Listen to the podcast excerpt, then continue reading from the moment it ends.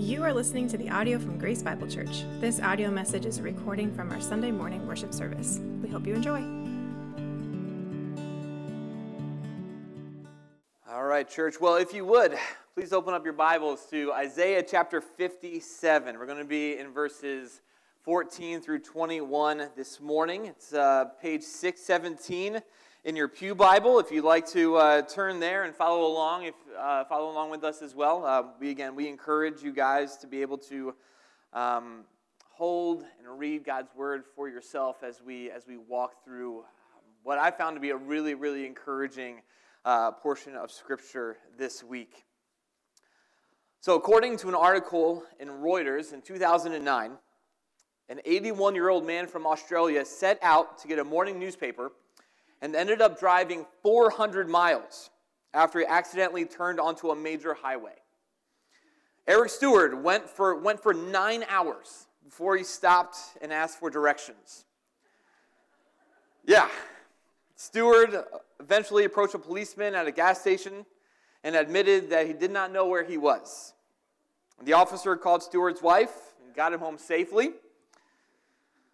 And after reuniting with his family, Stewart said he took one wrong turn and just kept going.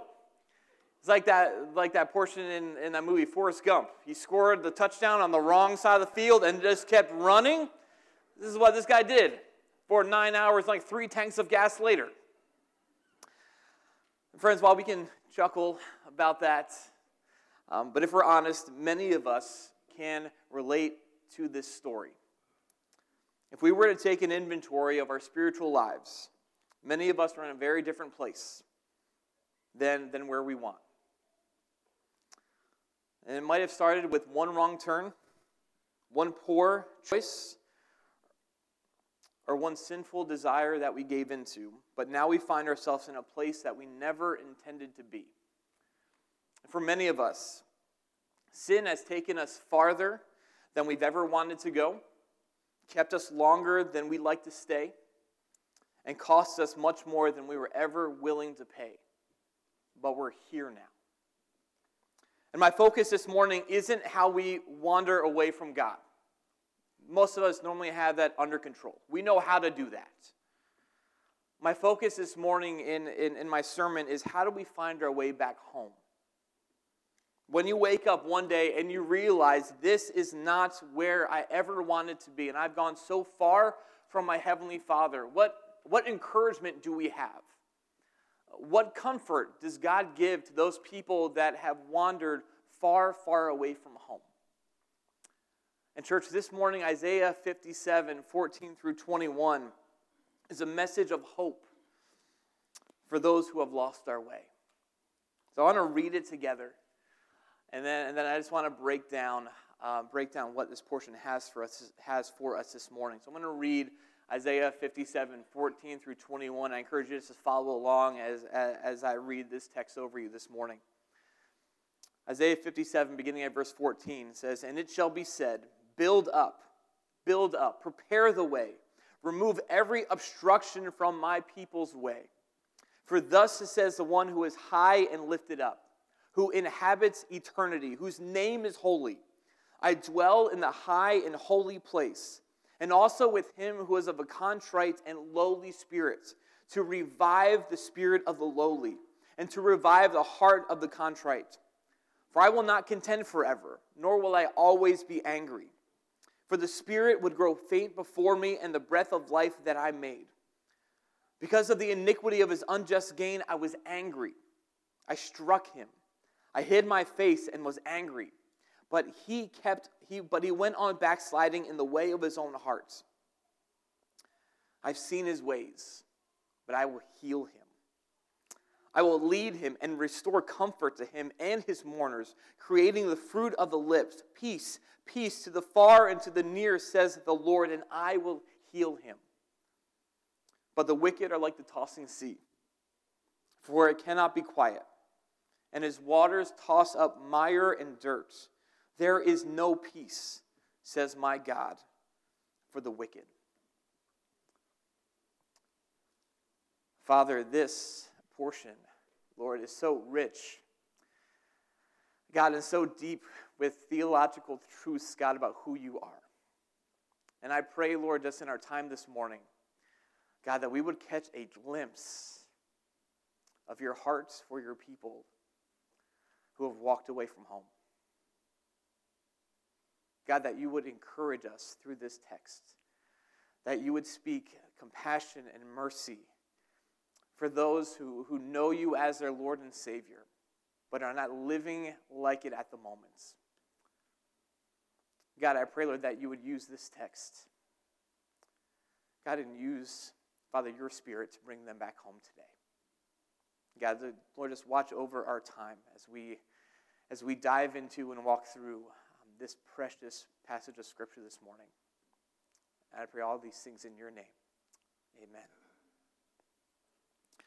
So, church, found within these eight verses are four realities that you and I can cling to when we find ourselves far from God. And I know with an audience of this size that there are people here this morning who, who are described here. Who, yeah, you're here, and yeah, you might, you might be faking it or whatever it may be, but you know deep down in your hearts you are not where you need to be. This portion is for you this morning.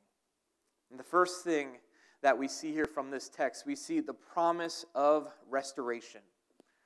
See, as God begins to speak to those who have wandered far away from Him, He first shows us the end result. So before He tells us why we can be, be restored or, or even what we need to do to be restored, the first thing that you and I need to know is that restoration is possible. Verse 14 says again, And it shall be said, Build up, build up, prepare the way remove every obstruction from my people's way. God, in his goodness, uses an analogy here, a picture that you and I are very, very fa- familiar with roadways. Listen, we live in NEPA, and I don't care if you're white collar or blue collar, what age you are, what political persuasion you, you, you may be. Listen, we live in the pothole capital of the world. Like they're just roads that I don't even drive on. Um, I, saw a, I saw a meme last week said, you know, if I have to get my car inspected every year to make sure that it's roadworthy, who's inspecting the roadways to make sure that they're car worthy? Right? Like there's parts of 81 that are terrible, or parts of Scranton, whatever it may be. It's like I cannot drive my car on this road. I drive a 2004 Ford Escape, one pothole and it's dead. We're all gone kind of thing. And so I'm just crossing my fingers every single time. So Isaiah uses something that, that we all are we all live with each and every day. But the truth is, is that when you and I walk away from God, sin creates obstacles and barriers between us and God's blessings. Listen, our lives become riddled with impassable potholes, down trees, and a never ending series of roundabouts. Like, it's no wonder that when we're living in sin, we don't we, we feel like we don't see his, that we don't feel his presence. We don't see his power. Our prayers seem to hit the ceiling and nothing seems to be able to connect you and God again. That's what sin does. But the first reality that you and I need to cling to is that it doesn't have to be this way. That restoration is possible. See, the first thing that you and I need to know is that God promises to restore those who return to Him. See, I love how verse 14 begins. It says, And it shall be said that there, will, there, there can be a day when this verse is spoken over your life. That there can be a day when those potholes and those barriers that sin puts up between you and God's blessing, there can be a day where God says, Fill those potholes in. Take down those down trees. Remove those things that were, that were obstructed you and God's blessing. So make sure that the way back to God is open and secure. That could be spoken about your life this morning, what, no matter where you are at today. No matter how far you've walked away from the Lord, how long, that, how long you've lived in sin, God wants you to know that He can still work that God's blessing can pour over you again, and that you can be restored to what you had before you wandered far from home. that could be said about your life today. So, the first thing that God wants us to know before we get into the how to's and the whys and everything else is put it all on the table. Restoration is possible. And God promises to restore those who come back to Him. But now that we know that it's possible, how is it possible? What exactly do we need to know about God? And in Isaiah 15 through 16, we see the God of restoration. Verses 15 and 16 says, For thus says the one who is high and lifted up, who inhabits eternity, whose name is holy. He says, I dwell in a high and holy place, and also with him who is of a contrite and lowly spirit, to revive the spirit of the lowly and to revive the heart of the contrite. For I will not contend forever, nor will I always be angry. For the spirit would grow faint before me, and the breath of life that I made. See, we see two things about God here that makes restoration possible from these verses. And in verse 15, we see where God dwells. In verse 15, we see that God dwells in two places. Verse 15 calls us back to that image we saw in Isaiah chapter 6. It seems so many, so many weeks ago now that we walked through that portion. But Isaiah chapter 6 gives this vision of God where he's high and lifted up, where he's being worshiped, where he's majestic and sovereign. There's angels all around him lifting up his name. That's where God dwells. God is righteous and sinless and perfect. Use a big word. God is transcendent. He is above all of creation, and He deserves to be there. But He doesn't only dwell on the throne room of heaven, being worshiped by millions upon millions of angels. He says that He dwells with those who are broken by sin. He dwells with those who have a lowly and contrite heart. And when, when we are broken by sin, when we recognize what we've done and how far we've come away from God, God promises to be right there with us. I want to read, read you a couple Psalms. Psalm 34, verse 18 says, The Lord is near to the brokenhearted and saves the crushed in spirits. He is present, He is near. Psalm 51 17 says that the sacrifices of God are a broken spirit, and a broken and contrite heart, O God, you will not despise. So while you and I may feel that God is so far away as we're living in sin, he says the moments that we're broken by sin, He is right there with us. He's right there with us to encourage us, to enable us, to pick us back up and to, and to begin the process of walking back to God. He says, I'm there. We don't, we don't have time to walk through Psalm 51 uh, this morning, but, but David wrote this psalm after committing adultery with Bathsheba and, and, and killing, committing murder, murdering, murdering her husband Uriah. And after he committed those things, he was broken. The word, the word contrite literally means to be crushed. For those of you who have like those like nice pepper grinders and stuff like that, they're whole peppers and you grind it to make it to make it smaller. That's what this word means. Contrite means to be to be grounded up, to be crushed. There is you have nothing, no leg to stand on anymore. And when you and I are broken by our sin, when we acknowledge what we've done, not only to God, but against other people, God promises to show up. God dwells with those who are broken and humbled by their sin. So while our sins cause us to turn his face from us, he promises to be present when we turn back to him in that very moment. So not only does this portion talk about where God dwells, that he dwells with the brokenhearted, but it also talks about how God deals with us. In verse 16, it says, For I will not contend forever, nor will I always be angry.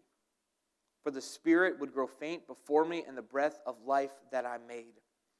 See, here God promises that He will not be angry with us forever over our sin. The, the word contend literally means to accuse someone in court. It's bringing up why this person should be punished. See, and when we sin, when we walk away from God, God has every right to withhold his blessing and to, and to show and to point out and to point out our sin and, and why we've walked away from God and where we've walked away from God. It's like a lawyer in a courtroom saying, This is why this person should be punished. But he says, But I'm not going to dwell that way forever because he knows us. We are but dust, and we, we cannot handle God's wrath and anger upon us all the time. God isn't like the people that we know that hold a grudge or file an offense in this big filing cabinet, just waiting to bring it out. We all know those people, right? Spouses do not look at each other. Kids do not look at your parents. But listen, we, we all have those people in our lives, right? That when we offend them, they will just hold a grudge forever and ever and ever, just waiting for that right moment to bring it back up and put it back in our face. But God says, I'm not like that. I will not contend forever. I will not be angry forever. And we can praise God for that. Because, man, I can't tell you how often I've done the same thing over and over and over again. And I found forgiveness and mercy at the cross of Jesus when I have confessed and turned back from my sin. So he says, I will not contend forever. Psalm chapter 30, verse 5, we, we read it this morning. It says, But for his anger is but for a moment, and his favor is for a lifetime. And weeping may tarry for the night, but joy comes with the morning. So we learn here that God's presence and mercy are with the brokenhearted. That God promises that, yes, you may have ruined your life and your sinful actions, your sinful actions, not someone else's that made you sin. No, the sins that you committed, that you have ruined your life and brought yourself far, far away from God. But he says, the moment that you turn, I'm with you. And I'm not, I'm not there just to scold you. God, God isn't there to, to you know, with, with his arms crossed, just waiting for you to come back. I don't, I don't, I don't have kids that, that are driving yet, but I'm sure there's going to be times where they drive and they're going to be out past curfew. and I'm just going to be waiting up for them, waiting for them to come through that door so I can let them have it. God isn't like that.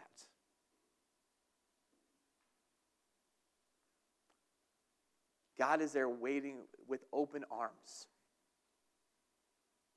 saying, Child, I'm glad that you're home. God's presence is there. And God's mercy is there as well. It doesn't matter how long you've been away. It doesn't matter what you've done. The moment you confess your sins is a moment that everything changes. God's absence is replaced by his presence, and God's anger is replaced by his mercy. This is what we can expect when we turn from our sin. So we've seen the promise of restoration, the God of restoration. I want to show you a story of restoration. God, God here, here in, in, in Isaiah 57 says, Yeah, you're probably hearing this so far, and you're like, but listen, you don't know what I've done. You don't know how far I've been away. God says, Let me give you a personal story of how this all works out. Verses 17 through 19 gives us a real life example of God bringing, bringing a wandering one home. Verse 17 says, Because of the iniquity of his unjust gain, I was angry. So, his, this is a person. He's talking about a, we don't have a name, but we know that he's talking about a person here. A follower of God, a, a follower of Jesus, who had gained something unethically, unethically. And we don't know what it is. And, and I think we don't know what it is. It's broad here to, to give us, to, to push the point that it's not about just one specific sin. This can be applied to all of us in any situation. He said, Because of the iniquity of his unjust gain, I was angry. And I struck him. And I hid my face and was angry. But he kept on, but he went on backsliding in the way of his own heart. See, Isaiah tells us here of a story of a man who gained wealth, prosperity, or power through unethical means. God saw the sin and was rightfully angry over it. God is righteous and perfect and holy. And when we sin, when we sin, he has all the rights in the world to be angry at that sin. And in response to it, God did two things. We see here. First, he says that I struck him. Those of you guys with young kids know that you go through this phase, right, where you have to teach them what things are safe to touch and what things are not safe to touch. always have a hot stove or whatever it may be. And so a lot of times, I know this is 2023, this may be a little radical, but when our kids were that age, when they were going toward, toward the stove, we would take their hand and we'd slap their, when we slap their fingers to give them an instant response that this is harmful for you. I'd rather slap their hands than have them hold on to a hot coil or, or a burning gas stove.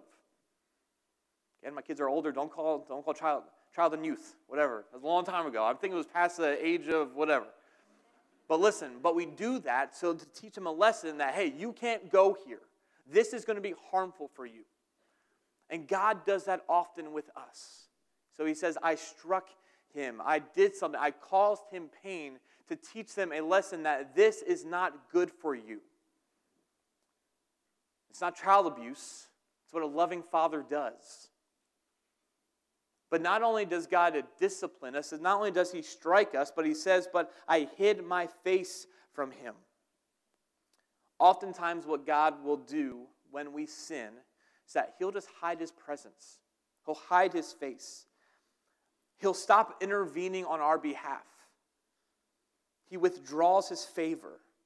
And what it does, it allows us to experience the full extent and weight of our sin.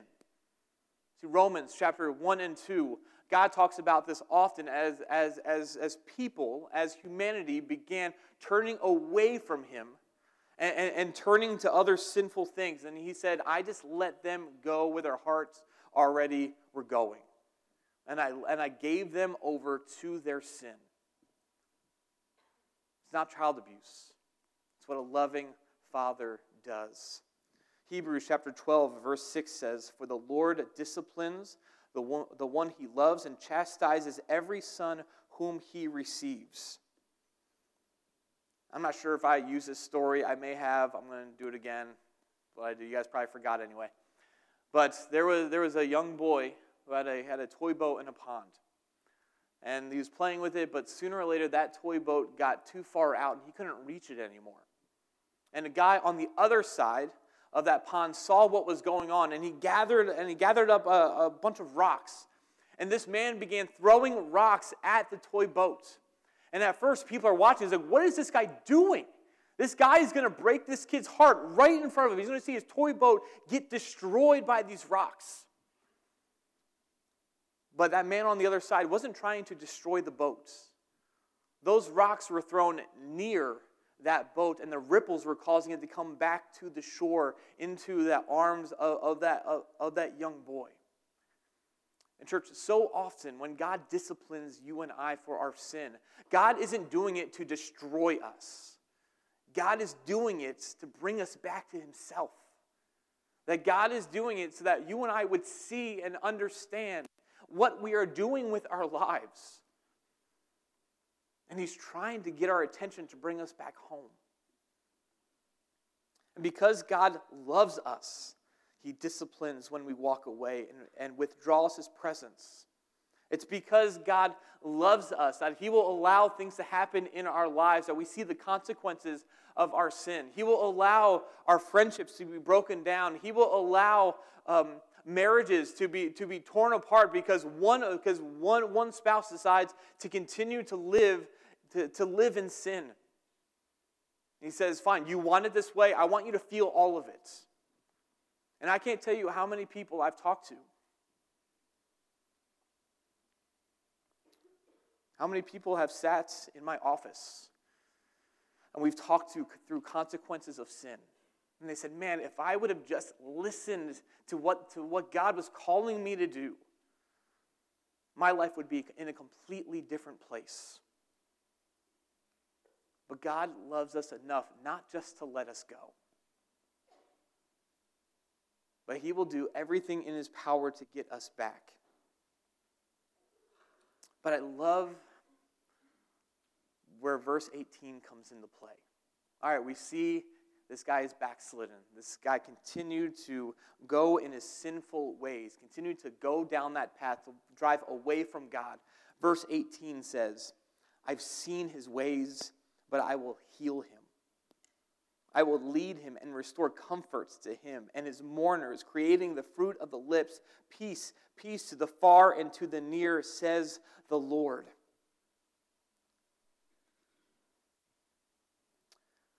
Notice here that God doesn't excuse sin. That first phrase in verse 18 I've seen his sin, I've seen his ways. God just doesn't say, All right, it's been long enough. I'm going to wipe your, slate, wipe your slate clean. He says, No, I, I know what you did. I watched you every day as you continued to walk away from me. I haven't forgotten about you. But even in the midst of that sin, God offers restoration and hope. Friend, you may be here this morning thinking, I don't know that God knows all that I've done. Or you may be thinking, I've done too much and I've gone too far. What if I've backslidden too much? What about the, the years I've spent living in sin? Is it worth coming back? Or, or, or may, maybe you're, you're here today and a loved one is the one who has walked away from God and living in sin. And you, you may be thinking, is it worth continuing to pray? And listen, I've been there. I prayed for, for someone in my family for over 20 years.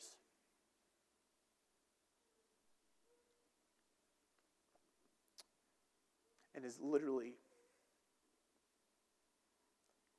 just now, uh, beginning to turn back home.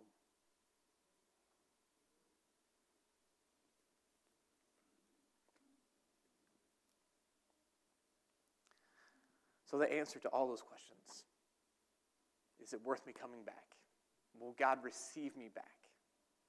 Is it worth continuing to pray?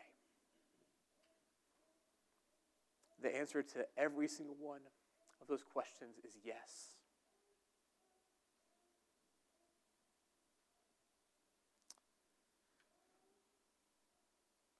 That God is able and willing to keep his word, the promise of verse 18 for those who return to him. And church, I just want to remind you that the, the depths of your sin is not greater than God's power to forgive. And he calls you back home. And this, this short couple verses here just reminds us that you are never too far to be out of God's reach. That you've never gone too far. That you've never sinned enough where God just says, I'm done, you cannot come back. If God is calling your heart today to come back to Him, He's still working. And until you take your last breath, you're never too far to come back home.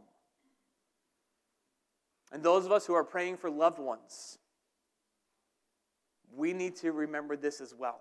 On days when you just want to give up, on days when it's like it's over, God could never work in their hearts, they've gone too far in the opposite direction. Isaiah is calling us here, He says, Listen, you are never too far gone. You're never out of God's reach.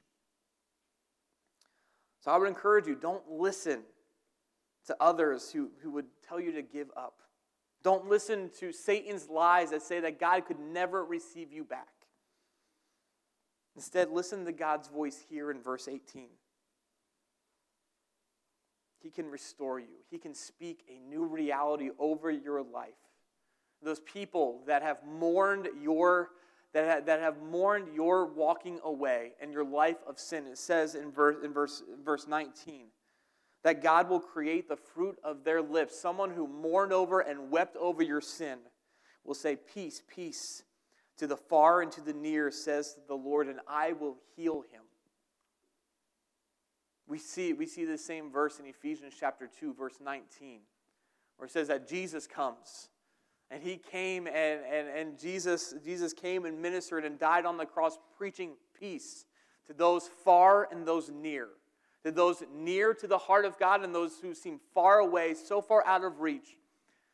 The good news of Jesus is that there is hope for everyone today, that peace has come through the, through the finished work of Jesus Christ. And he can, he can say those things over your situation as well.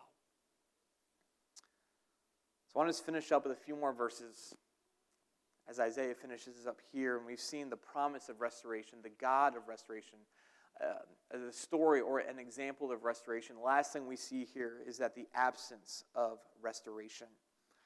Verses 20 and 21 says, But the wicked are like the tossing sea, for it cannot be quiet, and his waters toss up mire and dirt.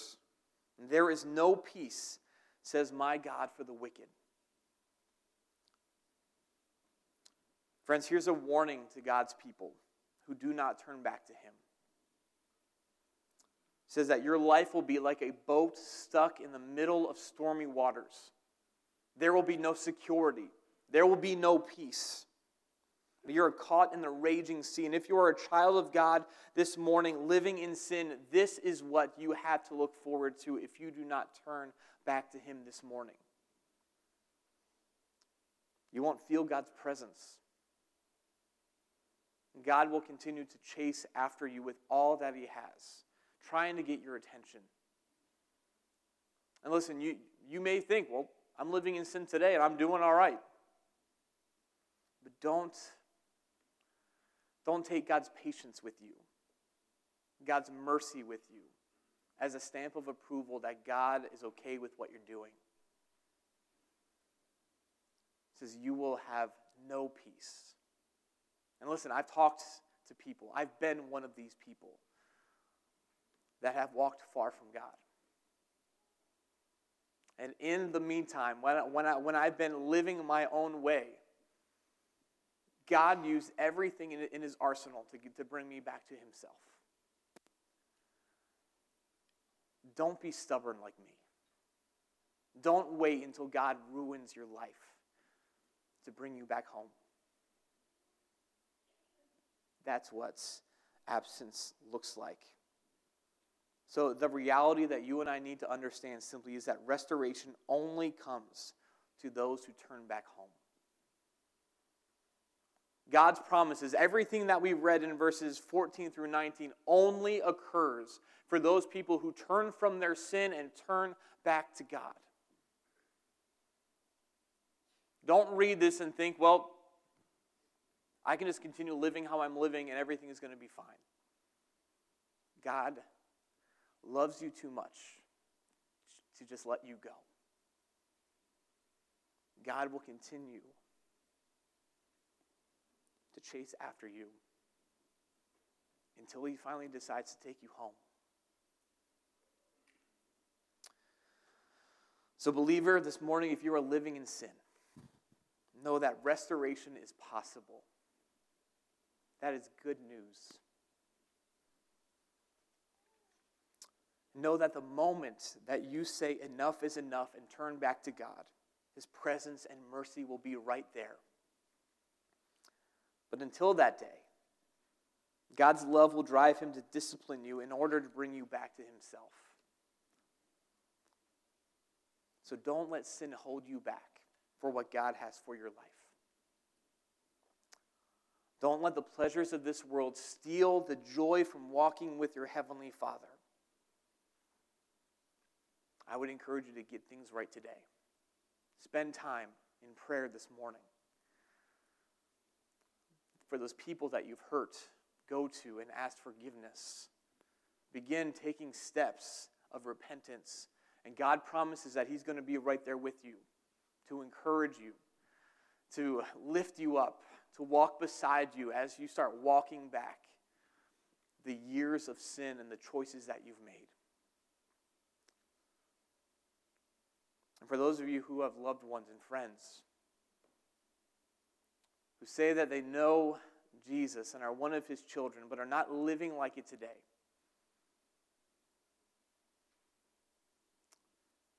Isaiah 57 encourages us to keep praying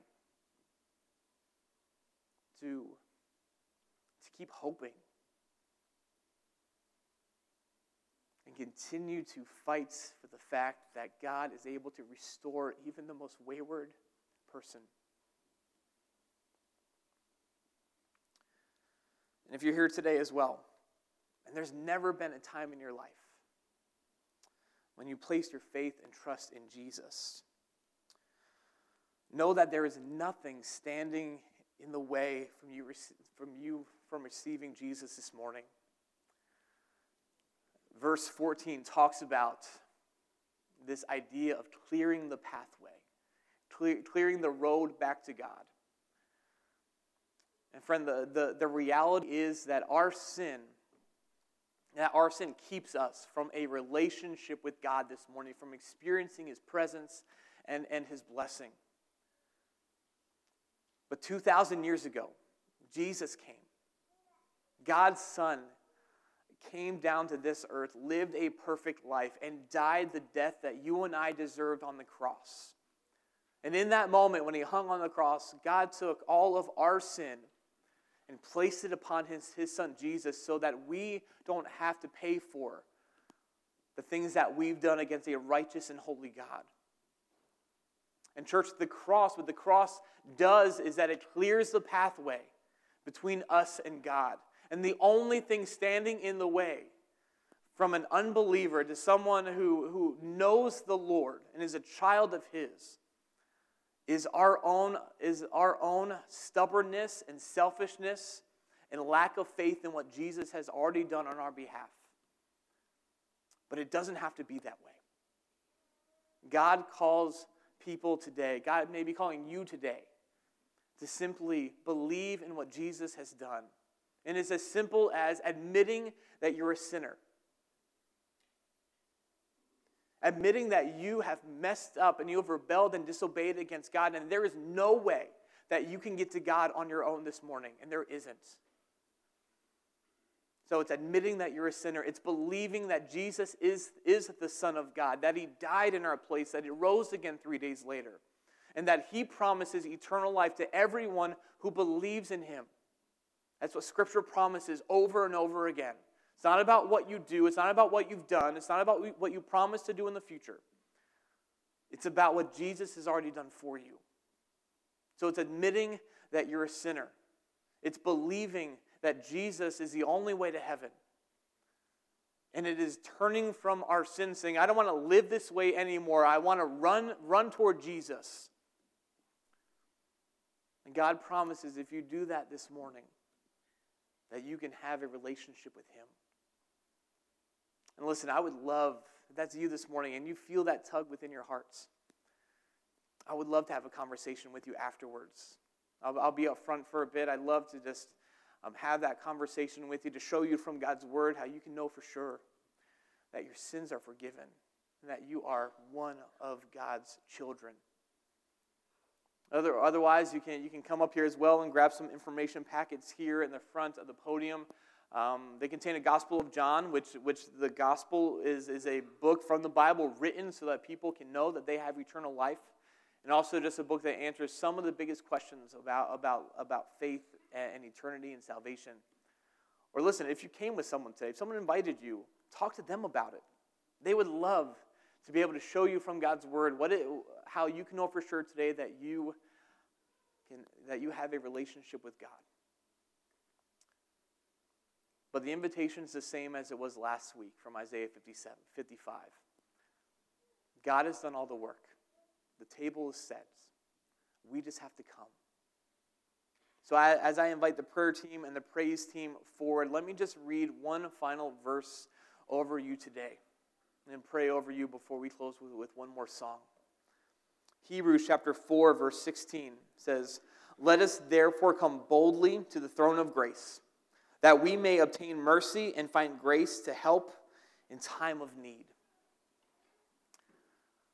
Church, whether you are coming to Jesus for the very first time, or whether you're just coming back home after a life of sin, the invitation is still the same. We come back to God. We find grace and mercy at the throne of Jesus because of what he has already done for us.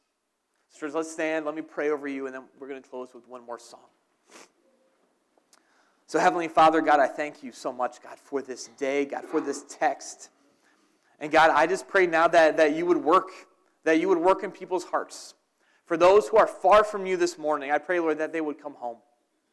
That they would recognize that their sin, their sinful choices, God, have ruined their lives. And I pray, God, that they would humble themselves and acknowledge their sin and come back to you, God, to find the grace and mercy, God, that you promise. For those, Lord, who have, who have struggled with praying for loved ones for years, God, encourage their hearts today. Restoration is still possible. You can still work. And God, for those who maybe is, they're hearing the good news of the gospel for the very first time, may you bring them to yourself today. May they not leave here without knowing for sure that they have a personal relationship with you, God. Thank you, Lord, that all of this, Lord, is possible because of the good news of the gospel and the work of your Son Jesus on the cross. God, we are unworthy, God, of your love, but we are so thankful for it. We pray all these things in the name of your Son Jesus. Amen. Thank you for listening to this podcast from Grace Bible Church. For more information about our church and our ministries, you can visit gracebiblepa.com.